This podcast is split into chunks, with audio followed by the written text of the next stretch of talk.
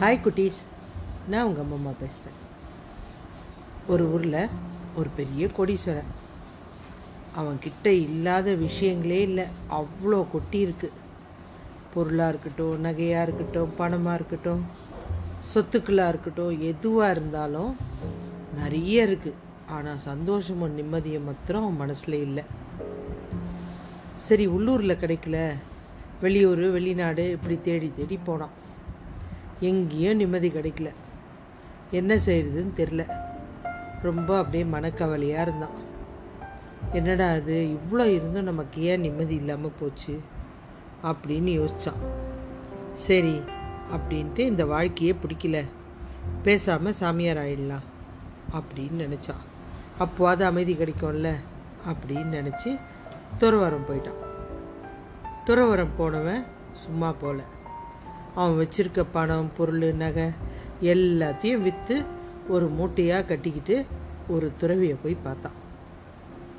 அந்த துறவி ஒரு மரத்தடியில் உட்காந்துருக்கார் இவனை பார்த்ததுமே என்னப்பா வேணும்? அப்படின்னு கேட்குறாரு அந்த கோடீஸ்வரர் அந்த மூட்டையை துறவி முன்னாடி எடுத்துகிட்டு போய் வைக்கிறான். குருவே இது என்னோட மொத்த சொத்தம் இருக்குது இது இனி எனக்கு தேவையில்லை. எனக்கு அமைதியும் சந்தோஷம் தான் வேணும். அடுத்து நான் என்ன பண்ணணும்? அந்த சந்தோஷமும் நிம்மதியும் வர்றதுக்கு அப்படின்னு கேட்குறான் துறவி மெதுவாக பார்க்குறாரு அவன் கொண்டு வந்த மூட்டையை பிரிக்கிறாரு. பிரித்தா அதில் வைரங்கள் தங்க நகை பணம் இதெல்லாம் இருக்குது எல்லாத்தையும் பார்க்குறாரு மெதுவாக திருப்பி மூட்டையை கட்டிட்டு எடுத்துட்டு ஓட்டமாக ஓட ஆரம்பிச்சிட்டாரு. அதை பார்த்ததுமே கோடீஸ்வரனுக்கு ரொம்ப பேரதிர்ச்சி ஆயிடுச்சு. அடடா இவன் பஞ்சத்துக்கு காவி துணி போட்டவன் போல இருக்க. நம்ம ஏமாந்துட்டோமே அப்படின்னு கோபம் வந்துருச்சு. உடனே துறவியை திருத்தத்துக்கு பின்னாடியே ஓடுறாரு அந்த பணக்காரர். துறவி ஓட்டத்துக்கு அவரால் ஓடவே முடியல. ஏன்னா அவர் காட்டிலே இருந்தவர் இல்லையா? சந்து பொந்தெல்லாம் சர்வ சாதாரணமாக ஓடுறாரு. தாவி குதிச்சு ஓடுறாரு. மெதுவாக ஓடுறாரு. இப்படி ஓடுறாரு. பணக்காரனால் ஓடவே முடியல.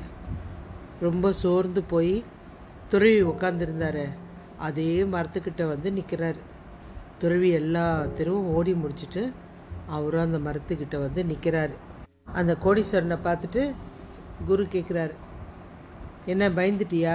இந்தா உன்னுடைய சொத்து முட்டை நீயே வச்சுக்க அப்படின்னு திருப்பி கொடுத்துட்டாரு. அதை கையில் வாங்கினதுமே அவனுக்கு சந்தோஷத்துக்கு அளவே இல்லை. ரொம்ப சந்தோஷத்தில் சிரிக்கவே ஆரம்பிச்சிட்டான். குரு மெதுவாக கேட்குறாரு என்னப்பா புதுசாக இருக்குது சிரிப்பு? நீ வரும்போது அவ்வளோ கவலையோடு வந்த? முதல்ல இருந்த இதே சொத்து தானே இப்போ உங்ககிட்ட இருக்குது இப்போ எப்படி வந்தது?